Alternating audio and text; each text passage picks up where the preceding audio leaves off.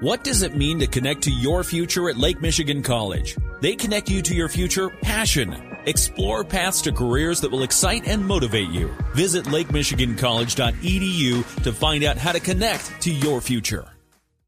In the WSJM newsroom, I'm Ken Lundberg.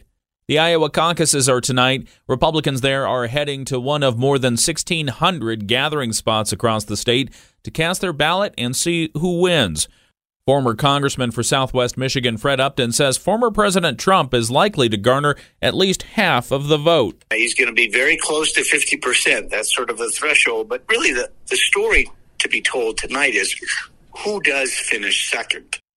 Upton says that second place finish in Iowa is incredibly important for both Nikki Haley and Ron DeSantis.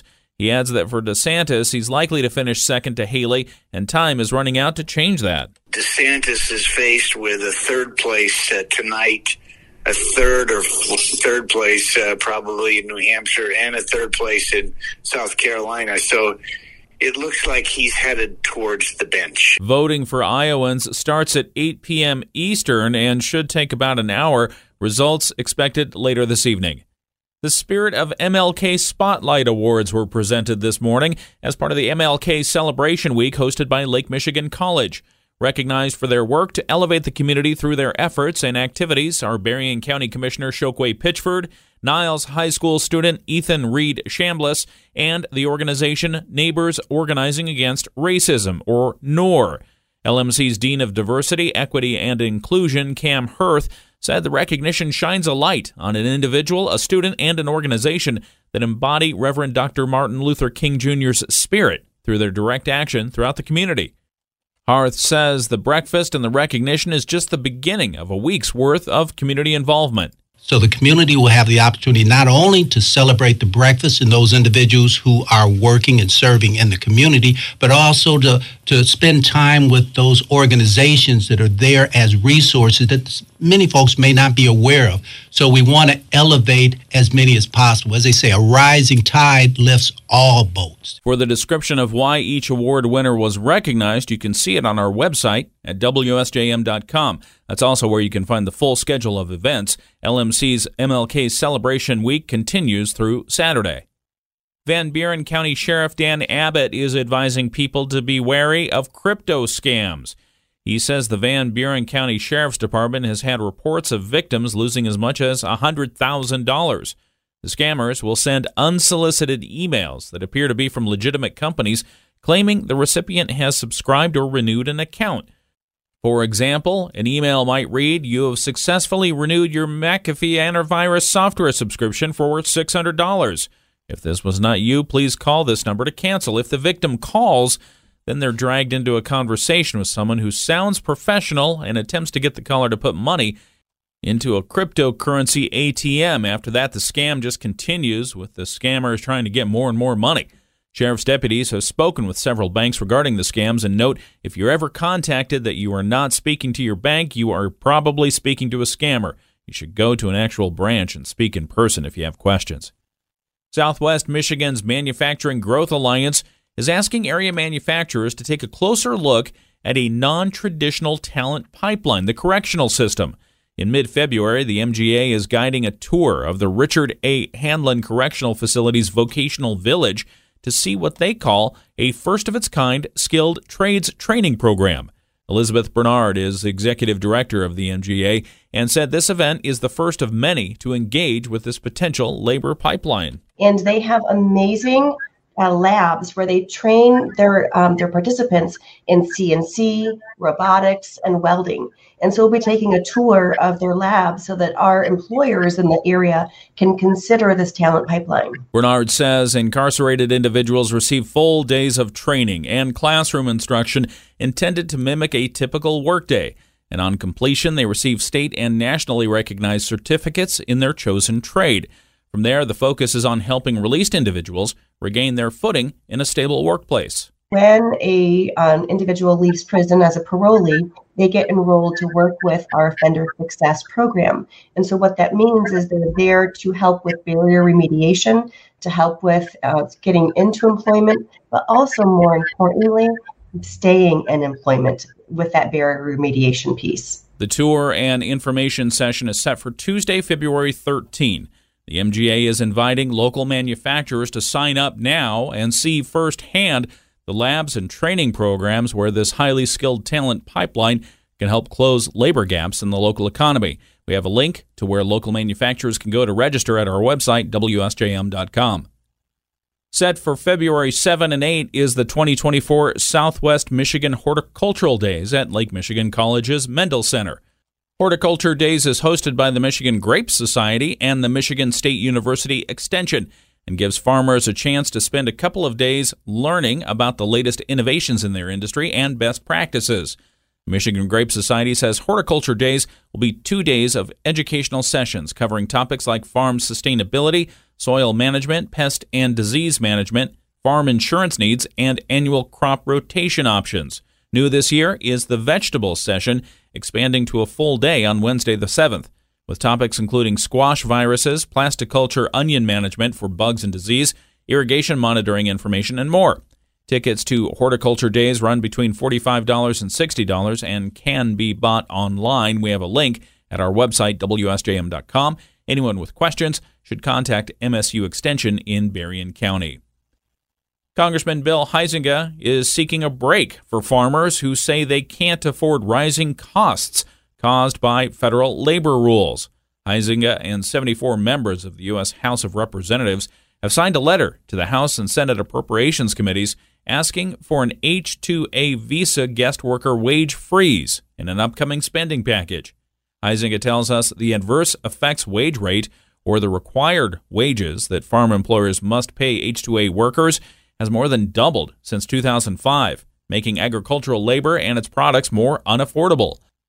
What happens is the Department of Labor goes in and sets minimum payments for farm workers and especially for migrant workers coming in as temporary and legal work visa holders. And what they've been doing is they've been outpacing inflation here, and there's some significant increases that are coming to family farms. And what we're hearing from farmers is they simply are not going to be able to afford it. Huizenga says with the nation's average adverse effect wage rate reaching $17.55 an hour in 2024 and other increased costs, including fuel and fertilizer, many farms are in danger of going out of business. In Michigan, the wage rate will be set at $18.50 per hour, while farmers in Canada pay their agricultural workers closer to $11 per hour. Huizenga says most of Michigan's congressional delegation, both Republicans and Democrats, have signed the letter. He adds he hears from farmers right here in southwest Michigan who are concerned about the next migrant worker wage hike. The Detroit Lions get to host another playoff game at Ford Field this Sunday. Claude Molinari, president and CEO of Visit Detroit, said yesterday's game had a huge economic impact on the area, amounting to about $20 million. For example, to bars, restaurants, and hotels, they made money. And Molinari says a game of this magnitude also helps the workers because an estimated 500 or more people will be working at Ford Field alone. That's just one opportunity for Detroiters and Southeast Michiganders to go to work. And then you're, and you're talking about skilled jobs like stagehands, electricians, teamsters who are going to be working with the television production, but also vendors and and uh, Uber drivers and and all kinds of other ancillary benefits that just come from hosting these games. Molinari says from a notoriety standpoint, this is another opportunity for 50 to 60 million people to see the city of Detroit while watching the game on television. And in case you haven't looked outside recently, we finally have a lot of natural snow. It's throughout Michigan, which makes for more opportunities to ski. Michigan News Network's Beth Fisher reports there's a great opportunity for beginners. This is Learn to Ski Month in Michigan, and if you're a beginner, you can take a lesson for just $60. The executive director of the Michigan Snow Sports Industries Association, Mickey MacWilliams, says that lesson could be for skiing, snowboarding, or cross country skiing. She says skiing is a big deal in Michigan. We have usually between 2 and 2.4 million skier visits a year to our state.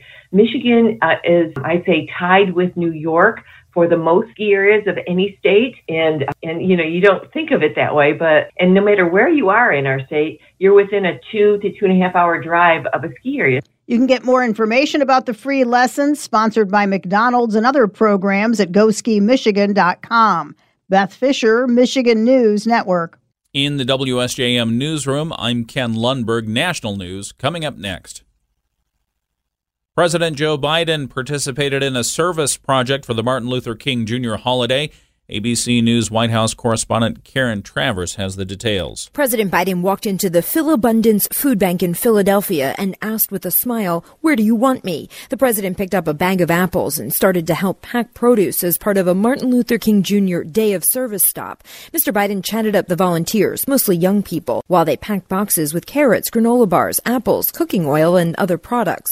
The president was joined at the event by the new mayor of Philadelphia, Cherelle Parker. It's his third stop in the southeastern part of Pennsylvania in 2024, showing how critical the state will be on Election Day in November. Karen Travers, ABC News, Washington. Outside Buffalo, New York, fans are already gathered at Highmark Stadium in Orchard Park for today's rescheduled Bills Steelers wildcard matchup after a crew of volunteer fans worked overnight to help clear the streets and stadium to welcome the fans inside. ABC's Michael Schwartz is outside the stadium with more. They've been here since last night through the early hours of the morning digging snow. I spoke to one man who was uh, having fun during his time. He took off his shirt while he was uh, shoveling snow. And now they're doing what Bills Mafia does best. Spoke to a lot of different fans that said, We knew we were going to play today. This is just what Bills Mafia does. That was ABC's Michael Schwartz. Vice President Kamala Harris traveled to Columbia, South Carolina today to deliver remarks celebrating Dr. Martin Luther King Jr. at the South Carolina NAACP's annual King Day at the Dome event. Harris using her speech to not only reflect on the country's past and the work of Dr. King, but also on the dangers the country still faces moving forward, calling on the crowd to continue King's work in 2024. We gather this afternoon to honor his legacy and I therefore pose a question that I do believe Dr. King would ask today. In 2024, where exactly is America in our fight for freedom? Vice President Kamala Harris. Today is also the Iowa caucuses, where voters will pick the candidate they want to see as the Republican presidential nominee.